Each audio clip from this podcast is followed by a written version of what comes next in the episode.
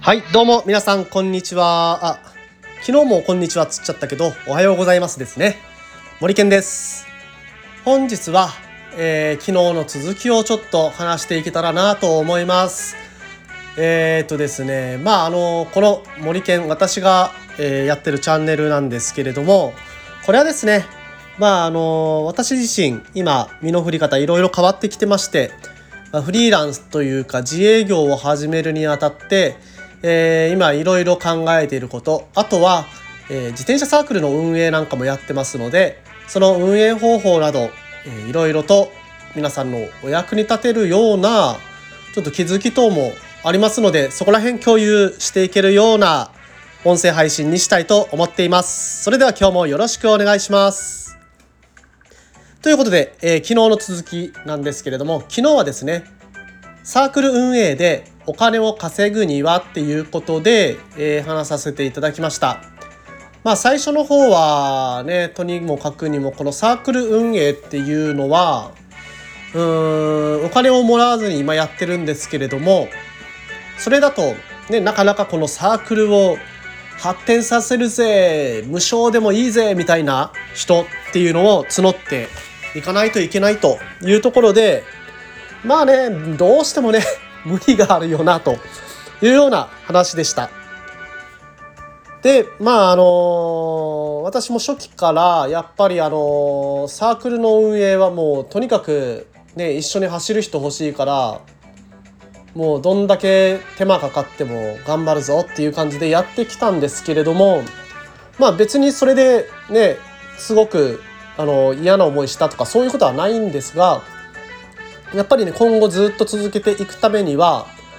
まあ、ある程度のその部費徴収制というものこれを、まあ、作っていかないといけないなとは思っています。ただただね、えー、今まで、えー、普通のサークルで部費を回収したりとかなんたりっていうのはなんかね、あのー、トラブルが起こる確率が非常に高いようなイメージがしてます。まあ、そのお金管理する人とか運営する人たちがしっかりしていればいいという話ではあるんですけれどもなかなかね人はずっとそういうふうに一つのことに頑張ることってできないと思うんですよね。うん、まあ今特にねあのいろんなことを選択選択肢多くてでいろんなことを自由に選択できるような時代になってますので特にこの若い人たちっていうのはまあ、そういうずっと縛られるようなことっていうのをやりたがらなくなってくると思います。決してそれが悪いことではないと思うんですよね。えー、いろいろ、えー、多様性ができるっていうことはいいことだと思いますし、まあ、そうやって人間は発展してきたっていう背景も、まあ、これまでの歴史もありますのでそこはあの尊重されるべきことじゃないかなと思ってます。ということで、まあ、あのこれまでのサークル問題点そして、えー、その解決法で、まあ、その実際にどういうふうにお金を集めていくかと、まあ、そこら辺まで今日は話していきたいと思っています。でですね、えー、まず私が考えている問題点というところなんですけれども先ほども話したように、まあ、今までのサークル、えー、毎月1人1,000円集めますみたいなところが多かったと思います。でで1人当たり1,000円集めてでそれをどっかにプールしてでまあその1,000円集めたお金まあ例えば月々10人になったら1万円集まりますけどまあそれをどっかのタイミングでみんなに還元します。飲み会やります。ウェイみたいな、えー、そういう流れで、えー、なってたと思うんですけれどもそこがねそのやり方って結構ね大変だなって思ってます。まず集金係お金を一括して預かる人。でその人はまずお金の管理をしないといけない経理係が出るわけですよね。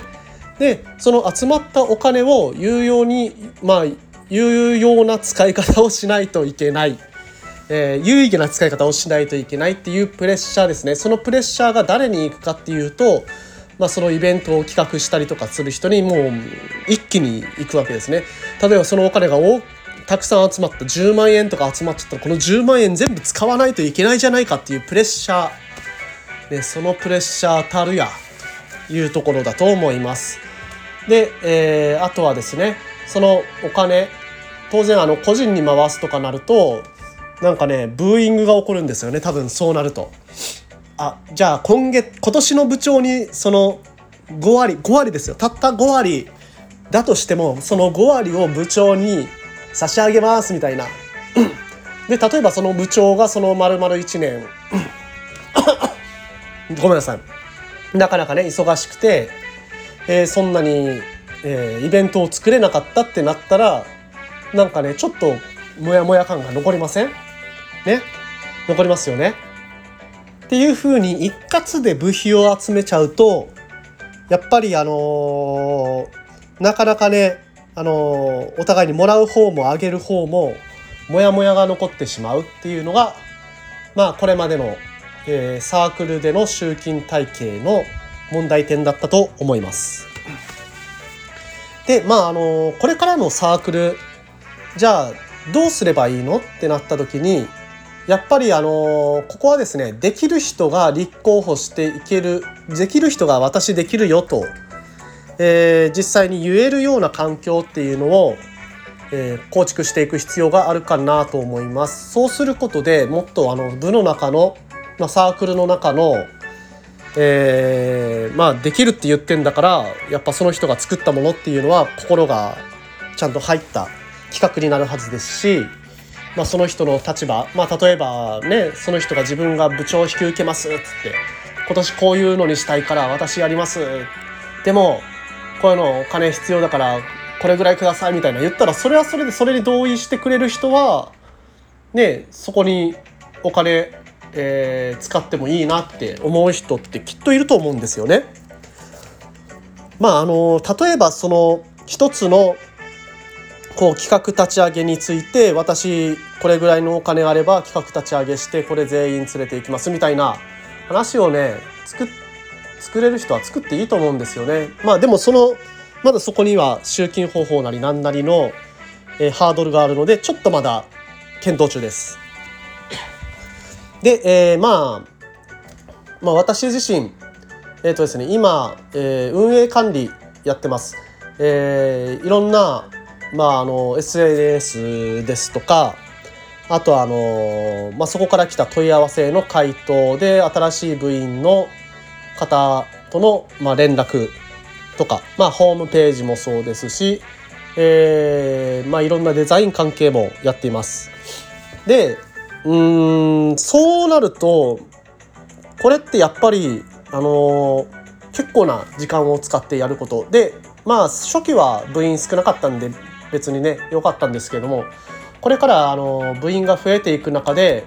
だんだんね負担が大きくなっていくなというのがもう目に見えてます。でじゃあお金欲しいなという単純な話ではなくて、まあ、それプラス私が提供できるもの、えー、価値を提供してでそれについていいなと思った人にだけお金をもらいたいなというような方向でちょっと今考えています。でまず始めたいのがこのヒマラヤ。ヒマラヤにはプレミアム放送機能っていうのがあるんですけれども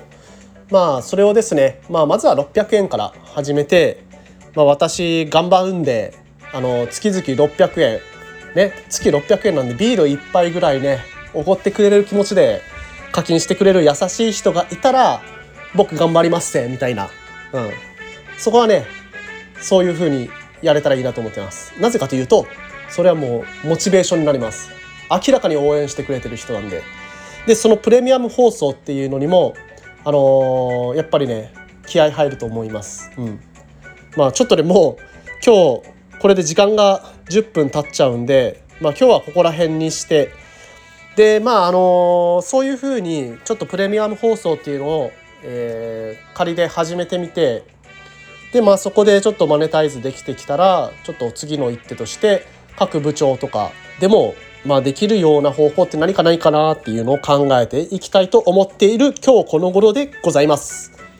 はいということで、えー、今日もね皆さん元気に一日過ごしましょうそれでは森健でした。